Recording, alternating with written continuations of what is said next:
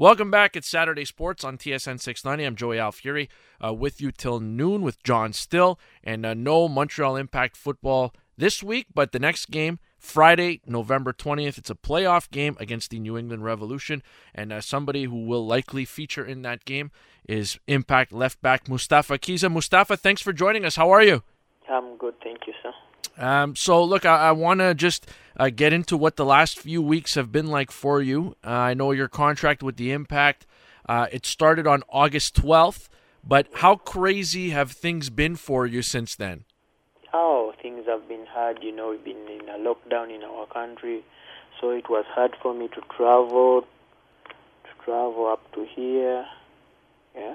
And uh, so, can you tell us what some of those difficulties you had were? It's hard to get a visa when you're from like Uganda Mhm. to Canada. Yeah. And so, but the team has been helping me and pushing me, and uh, our country, the lockdown and playing football, so everything was freezed. Yeah. And so when I came here, I had to, I had to quarantine for 14 days. Mm-hmm. So after those 20 days, I had to go to I had to go to Toronto for other six hours to get a visa for America. Right. Yeah. I mean, it, it that sounds that sounds really challenging. So, uh, you yeah, and, you and so I had to travel to meet the team. Mm-hmm. Yeah, to America for Wh- another six hours, six to five hours. You know. yeah. That that sounds like a, an interesting challenge, which Yeah, yeah. makes it all the you know it's even more impressive that you know you you got to play almost 20 minutes last weekend. Yeah. Uh, were were you expecting to play? I I know you got a full week of training in with the club, but did you expect to come into the game? Yeah, mo- mostly, uh, you know, into any football player, you have to be prepared at any moment. Yeah, Mhm. yeah, because I was the bench and watching the game, so you know, you just need to be prepared. So there's nothing like I'm expecting or I'm not expecting. It depends on the coach and uh, his staff to see how, yeah, how the team is performing or they need you by that game or not. Yeah. So, um, when was before that game? You know that you played here against DC United. When was the last time you played, and how much did you play? Uh, it's uh, like uh, six months back. Wow. Yeah. And you played. You played. Re- you were playing regularly six months back. Yeah, I've been playing in my in the Ugandan league, but so things were freezed everything. Yeah. Yeah. So, you, but you, I mean, I'm going to be honest with you. You really impressed me, and I and I know when they acquired you, you they told us that, you know, you're a very aggressive uh, left back, very talented young player. But you know, to to come in right away and to factor in the game-winning goal, I mean, that's very impressive. How did you make that transition so smoothly? Yeah, you know, in football, everything is possible. Yeah, depends on how you train with the team. Yeah, Mhm. because I train with the team three days. Yeah, I could like uh, the coach could yeah, the coach could tell you the philosophy of the team. So, as a young player, you just need to learn and see. Because I learned and yeah. He's Impact left back Mustafa Kizza joining us on Saturday Sports with Joey Alfieri on TSN 690. So, can you take me through uh, the play that led to the third goal, the Romell Quioto goal? Uh, I know you cut off the pass, and it's it's a lovely ball up the left side to Mason Toye. Like, can you just tell me, explain to me what you saw in that play, and just how it all unfolded from your perspective? Yeah, so uh, that ball, uh, they were switching the ball uh, to the right wing. Yeah, so I had gone to cover my side, so it was coming on my side. Yeah, Yeah. so I had to intercept it. I intercepted it well. Mhm. And the second thing, I saw Mason running towards the goal, so I had to pass the ball in front of him. Yeah. It's just you, I know you only played 19 minutes, but Mustafa just seemed like every time the ball was on your foot, your head was up and you were looking to drive a ball into the box. It just I find it was so impressive. Like when did you ha, have you always been that aggressive going forward? Like have you always been looking to create that way? Yeah, um, yeah. Me mostly my style of play. I like going forward. Yeah, helping the team in the most in the offensive part. Yeah. And So why Montreal? Why did you decide that it was a good time this summer to come over and, and sign an MLS and sign with the Impact? Yeah, so far Montreal is it's a great team, and so I sat down with my agent, and because Mr. Olivier Renard was following me for the last, I think, three years. At at the time, he wanted to sign me Mm-hmm. in uh, Standard Liège Belgium while he was still the sporting director. Mm-hmm. So, and that pushed me because, yeah, he really knew the talent I have, and yeah, plus the desire to play for, to play, to play, to play in the big team like this. So how well do you know uh, Olivier Renard? Yeah, we've been in contact for for the last uh, two two years, and I think two to three years. Mhm. He's been following me, my progress. Yeah. And, and so, what's the plan for you? Like, what, what do you want to do here? Uh, you know, big picture. I know, you know, for the next, I think you signed a two-year contract plus uh, three options. So, uh, what do you want to accomplish in MLS? And then, big picture, I'd imagine that the goal is to go to Europe someday. Yeah, so uh, me, first of all, the the big picture I have now is to play for my team. Mm-hmm. Yeah.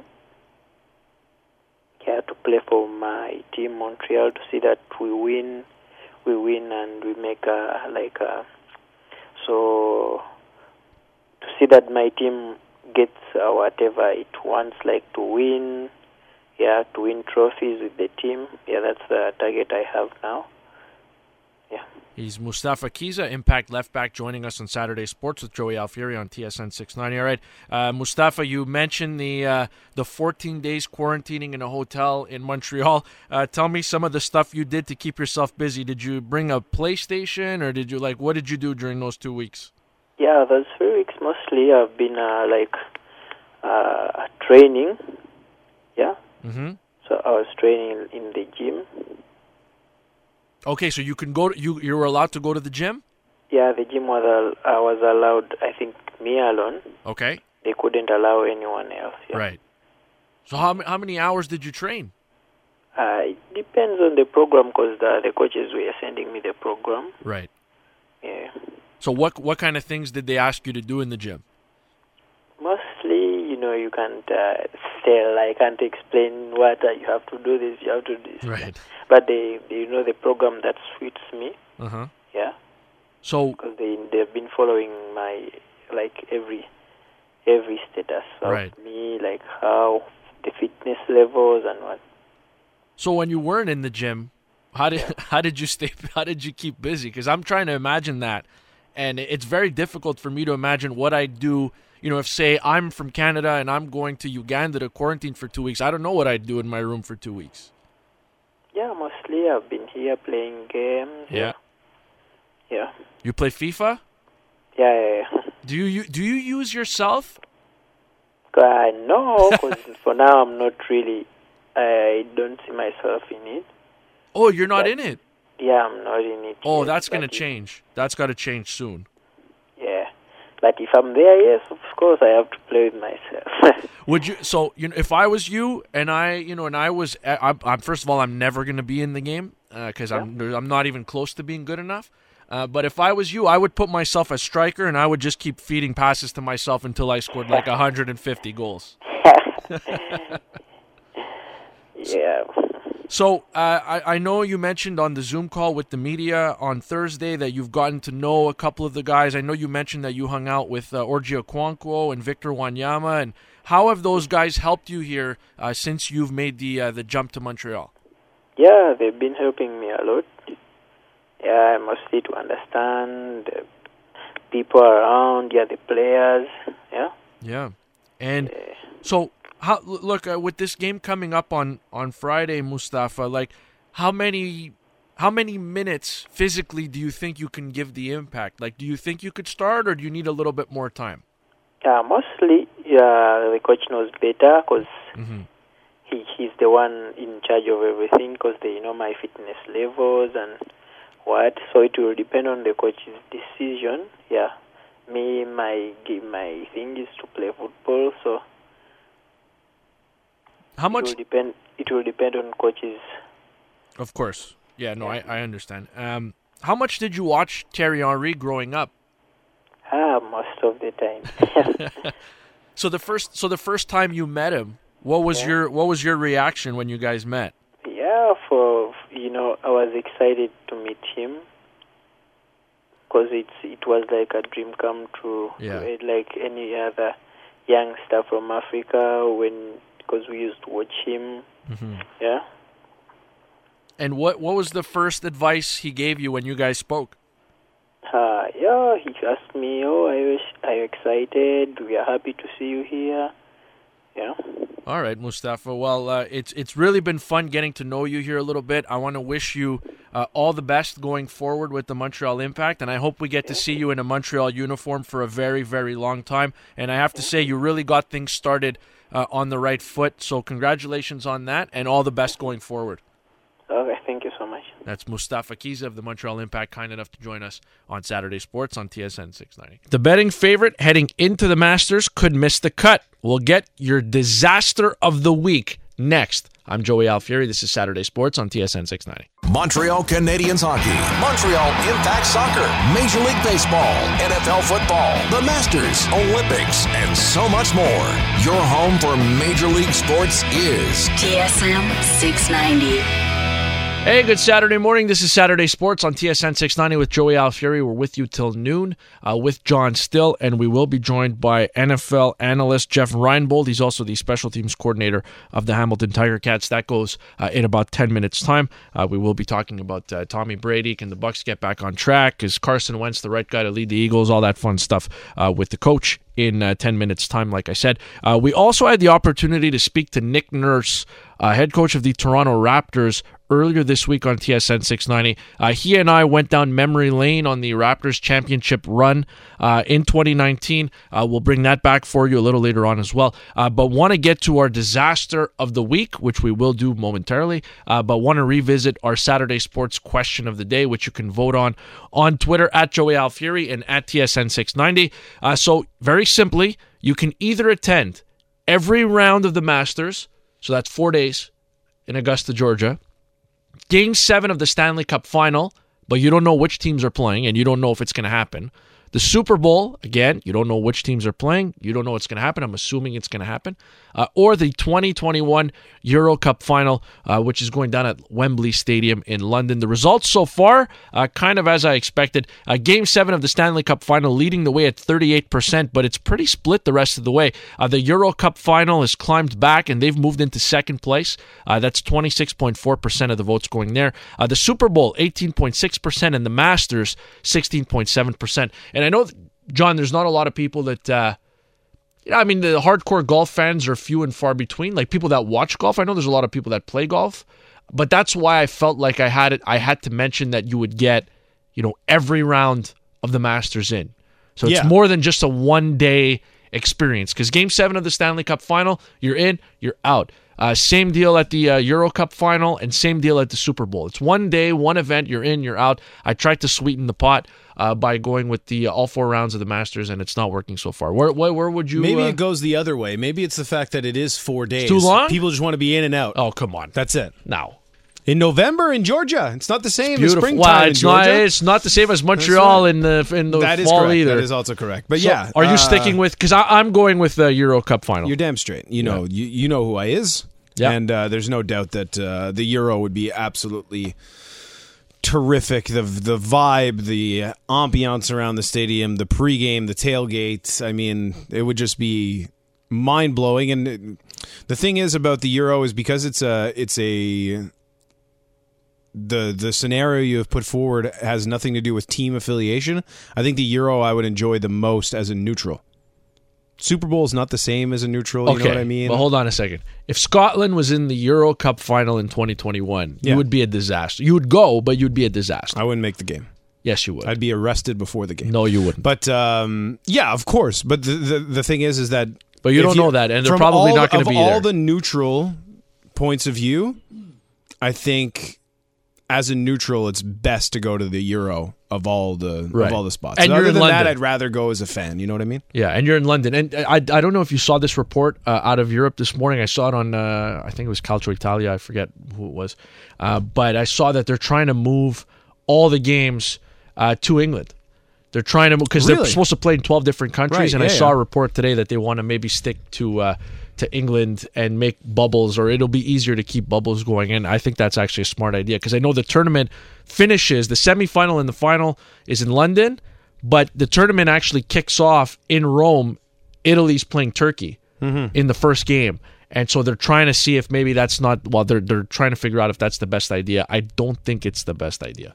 Well, I mean, eh, as long as you keep it within the British Isles, I mean, that would make sense. I'd love Right. to still see Ireland get a game. I'd still love to see. I don't know about but they were talking about a game. Wales, Scotland potentially as Yeah, well. sure. So it might be they might branch out a little bit. Uh, but uh, yeah, that's uh, coming up It would be summer. kind of insane, even if there is, uh, hopefully, knock on wood, a uh, end to this pandemic. Uh, it would be kind of insane that r- as soon as that happens, you're like, you know what? Go all across Europe. Yeah, we'll it's just send people back idea. and forth, back. Let's all just ease up on it. We'll, you already pushed the tournament back. That's right. Don't don't put your your foot right to the floor uh, on the pedal. Just ease, just a little bit, a little bit of gas every little Yeah. which way. Are you ready for the disaster of the week? I am the disaster of the week, so yes, You are am not the disaster of the week. That goes to the betting favorite heading into the Masters, Bryson DeChambeau. Did you see what he did on hole three in the second round yesterday? He lost the ball off the drive. uh, He, he drives the ball 350 yards. Yeah. And they couldn't find the ball. You know what's crazy about this is this keeps happening to him. He This is said- not the first and- time yeah. that this happened this year. But did you see what Jon Rahm said? no, I didn't. Jon Rahm. So somebody, a reporter asked Jon Rahm, uh, "Did you help? Did you try to help uh, DeChambeau find the ball?" And he said, "Which time?" That's a shot fired. Also, I mean, it's look. I, I know all the talk going in, John, was about you know, do, does golf need to do something about these guys that can hammer the ball 350, 400 yards? And this is only a topic of conversation because it worked, and DeChambeau won at the U.S. Open. If it doesn't work, then we're not even talking about this. And right now, we're seeing. I think you just gave me the update. Uh, the cut ended up being because it's the top 50 players and ties Yeah. that make up the cut line, and he just snuck in. Yeah, even the cut par, was even. Yeah, He and uh, Collin Morikawa, who are both uh, up there as ter- in terms of betting favorites, both making the cut, and all three Canadians also making the cut. Yeah. So very nice. Even uh, Mike Weir. Mike Weir Weir made the cut. pretty decent. Hadwin made the cut. Cool. And uh, the other uh, the other thing with the DeChambeau, I also saw going into the tournament how he said par would be 67. And uh, yeah, how'd that uh, how's that working out? Well, it's for just you? like- it's an arrogance. I- it's a little a- bit of an arrogance, and I like it. But when it doesn't work out, you kind of you you get humbled. You get humbled Right. in a hurry. But I'm such a I'm such a moron because before this was about to start, we were on off the cuff earlier this week with myself, uh, Campbell, and Knuckles. We all gave our Masters picks, and before we even made our picks, I was like, I just don't know. Augusta's very narrow. If you miss either way, you're in a lot of trouble. And uh, I was like, if DeChambeau's not able to hit it straight, it could be incredibly difficult for him to do it at Augusta. And I picked DeChambeau. I You picked did. I picked DeChambeau as one of my three. Another Well, one I of mean, my- he's the betting favorite. Another Why one of my three you? was Morikawa, and another one of my three was Rory McIlroy. So far, my old guy Tiger Woods is actually the guy who's who's keeping my hopes together. But yeah, uh, in the end, it turned out to be uh, quite prophetic. But uh, I should have heeded my own advice. That would have made a heck of a lot more sense. Absolutely. All right, it's Saturday Sports on TSN 690. Joey Alfieri, John Still with you till noon. Jeff Reinbold from Sky Sports, NFL, and the Hamilton Tiger Cats will join us to break down Week 10 in the National Football League. Is Carson Wentz the right guy to lead the Philadelphia Eagles? Can Tommy, Tom Brady, and the Buccaneers find their winning ways again? Jeff will tell us on Saturday Sports. Montreal Canadiens hockey, Montreal Impact Soccer, Major League Baseball, NFL football, the Masters, Olympics, and so much more. Your home for Major League Sports is TSN 690.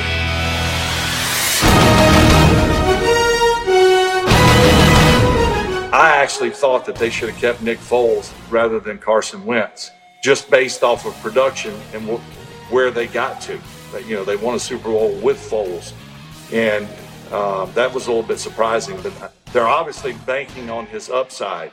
Um, you know, I, I, how many more years do you you let it linger before you you stick with him or you cut bait? Uh, that's a question they only can answer. I uh, I respect uh, Brett's opinion. You know, I mean, yeah, we are friends, but uh, I haven't I haven't talked to him, and, and he's entitled to that, and uh, um, that's about it. I'll have a conversation with him off the record. Welcome back, Saturday Sports on TSN 690. Joey Alfieri, John still with you till noon. A reminder uh, that uh, beginning at 12, we will have Masters coverage uh, right through 5 o'clock right here on TSN 690. And then again tomorrow from 10 until 3 o'clock. It's all Masters all the time on TSN 690. We will also be carrying the Sunday Nighter, which I believe is Ravens Patriots tomorrow night here on TSN 690. And joining us now to talk about that and a whole lot more, as we heard on the way in there, that's Brett Favre saying that he'd rather keep Nick Foles over Carson Wentz, and the coach of the Eagles, Doug Pederson's response. Joining us now, he's the special teams coordinator of the Hamilton Tiger Cats, and he's a Sky Sports NFL analyst, Jeff Reinbold. Jeff, what's going on? I'm good, Joey. How's everything in Montreal? Everything is good. Uh, we had a nice day uh, midweek. It was like uh, summer and uh, now it uh, cooled down in a hurry. Are you still in? Are you still in Texas? I'm in Texas, and uh, we we are three and zero oh in this little spring league season we're playing, and and uh, we'll head back home to Hawaii on Wednesday. So Wednesday, uh, I'm I'm going to dodge the snow all year long. Pretty look, good thing. For look me. at you. Look at you. Uh, all right, Jeff. Uh, so, look, how about those comments on the way in? Uh, listen, I, I realize that Brett Favre uh, played the position at a much higher level than I ever did, uh, but I don't agree. I don't think the Eagles should have rolled with Nick Foles. I think they made the right decision with Carson Wentz.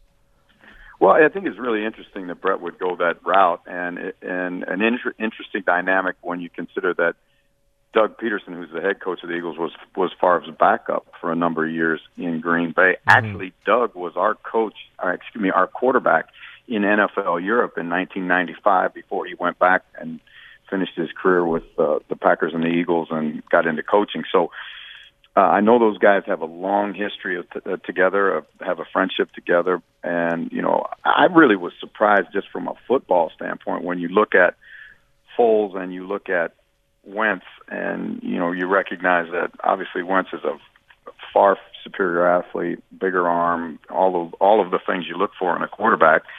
And you know, Foles has yes, he did get him to a Super Bowl, but he's been such a streaky guy through his career. Um, I'm not surprised that the Eagles have put their money behind Wentz. Yeah, and the thing is, and, and I realize, you know, we we've seen quite a bit of the Eagles in prime time this year, right? So, and it's just one of those teams that I happen to focus on a lot uh, in, in any given season. But you know, early on in the game, Carson Wentz tends to struggle. He seems to do too much. But I believe I read a stat, Jeff, uh, where in the fourth quarter, the touchdown to interception ratio uh, climbs up to, I think it's like six touchdowns, two interceptions. And, you know, he has been better in mostly in the second halves of games, but they've been missing a lot of players. Yeah, you know, you, again, this is this is the great thing about football. It's one of the great things about football and one of the tougher things about football. You know, you can be a great individual player, but if you don't have a supporting cast around you, if you don't have particularly weapons, you look back at what's happened to the Eagles at wide receiver, you know, I guess each of the last three years, they've mm-hmm. been just absolutely decimated, and they're taking guys off the street, guys off the practice roster, and trying to have a coordinated passing attack. That's really, really difficult to do, Joey. It takes time to develop rapport. It takes time to develop chemistry between the quarterback and his receivers. And the Eagles haven't been able to do any of that because they're constantly shuffling guys in and out. I you know, I watched the Eagle Giants game last night uh, on tape, and yep. the the throw he made on to the touch for the touchdown to win the game mm-hmm. was, and I mean, there are five guys in the NFL that can make that throw. And the problem that's so infuriating about Wentz, I think, for Eagle fans, is that you know he he does seem to you know drift at times. He doesn't. He's not a particularly fast starter out of the gate, but some of that has to do with you know the opening plays that are called for him. You know he can't control that, and um, you know every coordinator has what they call their openers, which is 15 to 20 plays that are already scripted, and you don't deviate from the script. And so, you know, if it's not a great script, you're not going to open well. And I think once he gets going in games, he's typically much better. Rivers out of the gun, drops back to pass, looks left, looks to the middle, throws left, passes complete to left to Hines, and Hines toward the pylon on left side is in. Touchdown, Indianapolis. He's our NFL analyst, Jeff Reinbold, joining us on Saturday Sports with Joey Alfieri on TSN 690. That was Thursday night, Jeff, and uh, the uh, Indianapolis Colts, they win a big divisional matchup 34 17 over the Tennessee Titans. And uh, in that game, we saw Phil Rivers pass Dan Marino for fifth all time in, in, in passing yards. And look, clearly, uh, I didn't see peak Marino. I was uh, way too young for that. But I don't think anybody, you know, in their right mind would say that that Phil Rivers is a better quarterback than Dan Marino and passing yards and all that stuff. I mean, the numbers are inflated now. There's no doubt. But in your mind, it, Phil Rivers, in my mind, is a Hall of Famer. I'm just, I'm trying to decide if he's a first ballot Hall of Famer or not. I, you know, I that's a great question, and and I'll tell you what Philip Rivers is. He's he's a guy that you do not want young quarterbacks to watch and say throw the ball like him because he has the most ugly throwing motion. His elbows way too low. The ball comes out low. I mean, it, it almost looks painful for him at this point in his career to throw, but he still makes great decisions most of the time. Uh, and I thought in the game he played about as well as he can play. That game was an interesting one, Joey, because in big games against divisional opponents, you have to make the plays that are there for you to make. And Tennessee dropped what would have been a long touchdown pass while the game was still, you know, I think they were actually leading at the time. That was a huge play in the game. And then the block punt was a gigantic play in the game because when you can get a seven point advantage and don't even have to have your offense on the field, th- those things they kill you in big games if you don't make those plays. And those are two plays that you know were I think the biggest plays in the game. Mm-hmm. Can he? Can Phil Rivers go into Pittsburgh and win in January? Can he go into Kansas City and win? And like, do you think uh, we know the arm strength's not there? You talked about the limitations. Do you think he can go in and win in a big spot like that right now, given what he has at his disposal? My my belief is that he's he's not a guy at this point in his career that you can put the game on his shoulders and say, Phil, we, you got to win this one for us. I, you know, again, I, I think this is a very good football team in Indianapolis, and that defense is outstanding. They have to play the way they did the other night to beat good football teams. They have to play complete games. They have to play what we call complementary football. They got a big play, block punt, touchdown out of their special teams. Their defense did a great job of limiting one of the best running backs in the in the, the game right now. And offensively, they didn't turn it over. And that's how they're going to win games. If you look at the Colts, when they don't win, it's because Philip throws an interception or two you know they they're they're not able to you know play on all three in all three sides of the ball.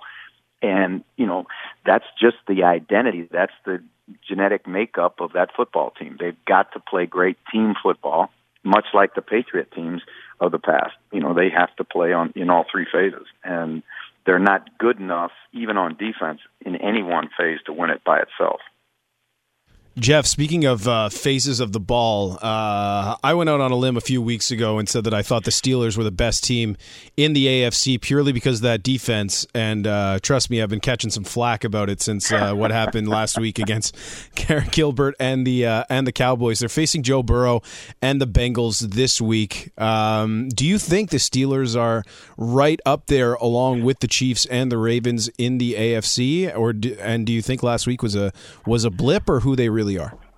Well, let's you know again, let's look at last week for what it really was. I mean, they just come off a huge, I mean, huge win against a bitter rival in the division in Baltimore, and an incredibly physical football game.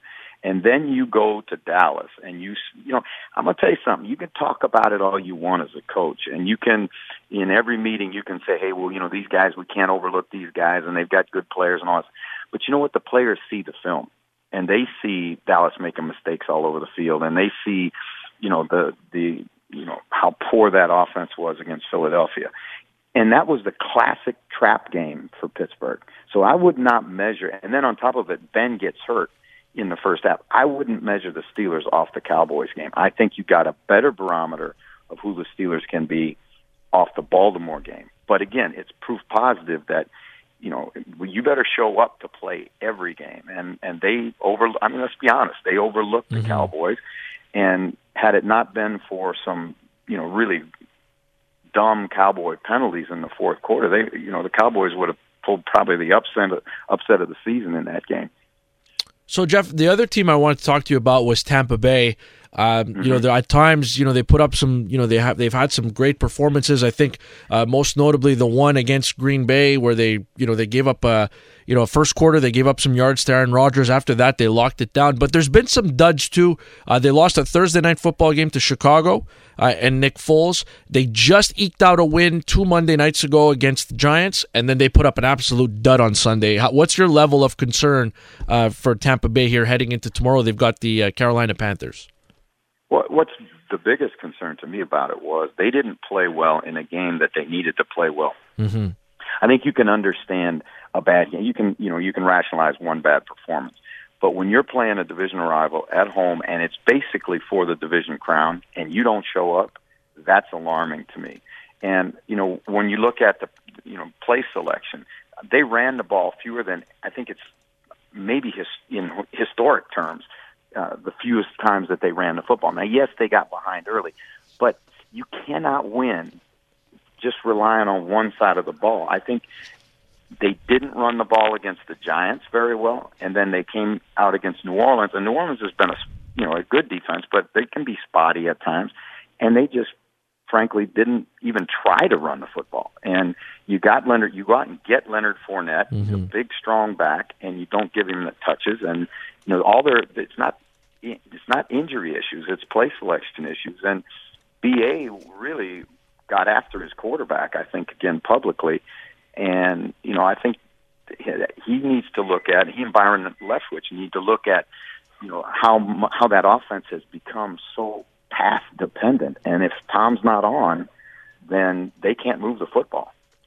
Jeff, thanks for doing this again. And uh, can you can you keep going in Hawaii? Do you, do you want to keep going, or no no pressure? Joey, brother, you know I want to be this every Saturday until there ain't no more ball to play. I got you. Safe travels on Wednesday, all right, Jeff? All right, my man. Aloha to you guys. Take it easy. That's Jeff Reinbold. He's the special teams coordinator of the Hamilton Tiger Cats. Uh, my opinion, my favorite, my favorite special teams coordinator out. There. I think he just maybe you know the last couple of weeks he's become my favorite coach uh, out there, and he also breaks down the game for Sky Sports. Uh, he's their NFL analyst as well. Just the such a sharp football mind, and such a nice guy, and such a funny more. dude. And what a guy! You know what it is? Is that uh, when I did play, and from everything that I talked to for people who did play, is that the special teams coaches. They're He's so always, creative. They're always terrific because they always have such enthusiasm, and that's exactly what Jeff Reinbold has from the times that I saw him speaking when he was at SMU, and then at Yeah. Hawaii, and then here in the CFL. The guy is always obscenely passionate, and I'm sure that's exactly what his players love about him Love that when it comes down to uh, being a special teams coach. Love that guy. All right, it's Saturday Sports on TSN 690. Joey Alfieri, John Still. Uh, we're with you till noon, and then John uh, will uh, stick around. He'll provide some Masters updates for you throughout the afternoon. But we are going live to Masters coverage uh, beginning at noon on TSN 690. Uh, before we do that, uh, I do want to play a, a, a little clip for you. Uh, this is uh, Nick Nurse, the head coach of the Toronto Raptors. Uh, he was promoting his new book, Rapture. Uh, basically, it's all about how he played, how he played slash coached in four different countries, 15 different teams, and his road uh, to winning an NBA championship. And uh, he was on Melnick in the afternoon on Thursday. Uh, he and I had a little back and forth. We're just reminiscing uh, about the uh, run to the 2019 NBA title for the Toronto Raptors and everything that happened before that. So uh, this is Nick Nurse and myself during Melnick in the afternoon earlier this week. Kawhi up top, looks at the clock, turns the corner for the win. Got it! Kawhi Leonard with the game winner,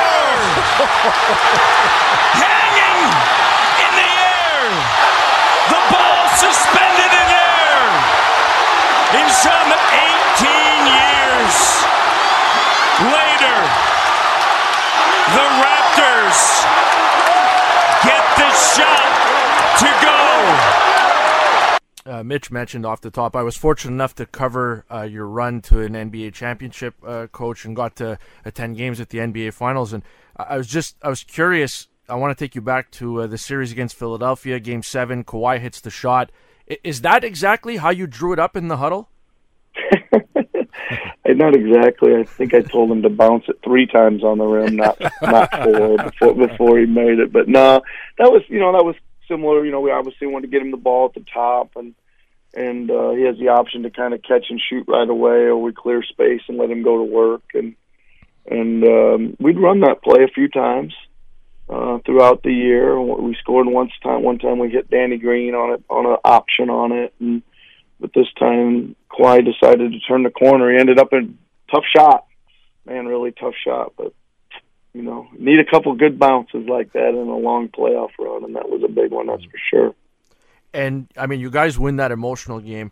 You go down uh, 2-0 in the uh, Eastern Conference Finals against Milwaukee, and then you made. I remember this at the time, obviously, but you made a significant tactical change on Giannis and Khris Middleton uh, by association there. Just what was the thinking down 0-2? And why do you think you guys were able to, to come back? Because I know the players execute the game plan, coach, but you're still the one who drew it up and it worked to perfection.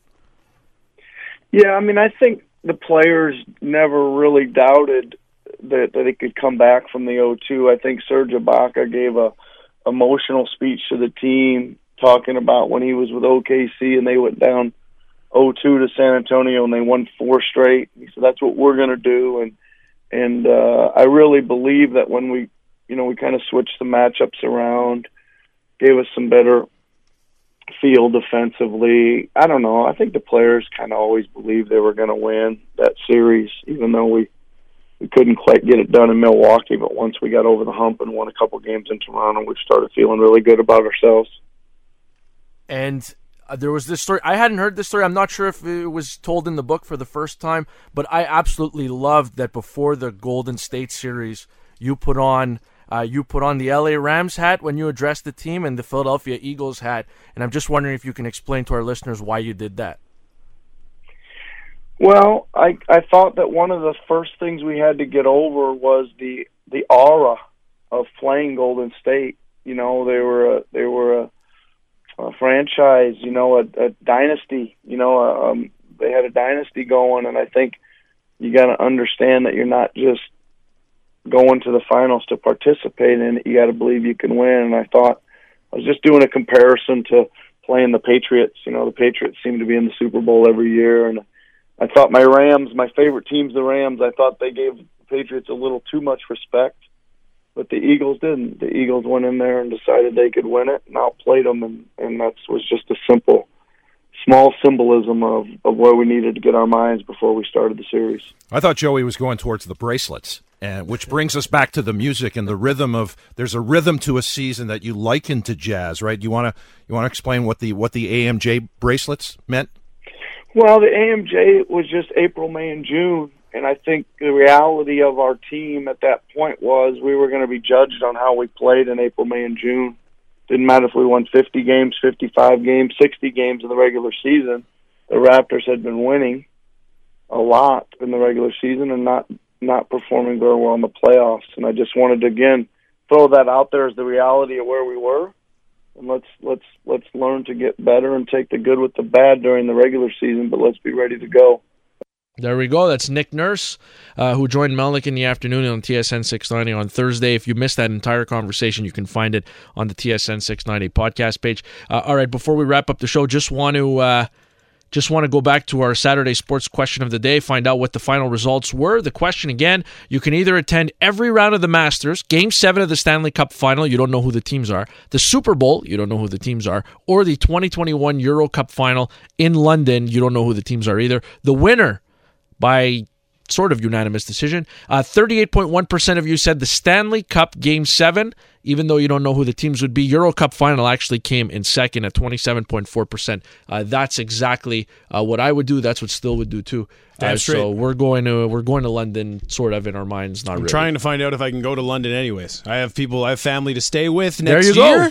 Perfect. We'll Mo if, uh, keeps hitting me up. He wants to book a. Mo also has flight. family. He has family there? out there, so I don't know. Maybe we can make It's all it the people a, who have actually a couch to crash on who are actually going. We Yeah. can't spend the money on hotels. Yeah, maybe be we can control. have a TSN 690 show live from uh, Wembley Stadium. That would be pretty cool. All right. Special thanks to the coach, Jeff Reinbold, for joining us to talk NFL. Mustafa Kizza of the Montreal Impact. Eric Wilson of the Montreal Alouettes told a really funny story about uh, playing with Tom Brady in college. You can find that on the TSN 690 podcast page as well. And Tim Hauraney, who spoke to us about Lance Stroll, Lance Stroll claiming pole position in Turkey earlier today. We've got Masters coverage coming up next on TSN 690.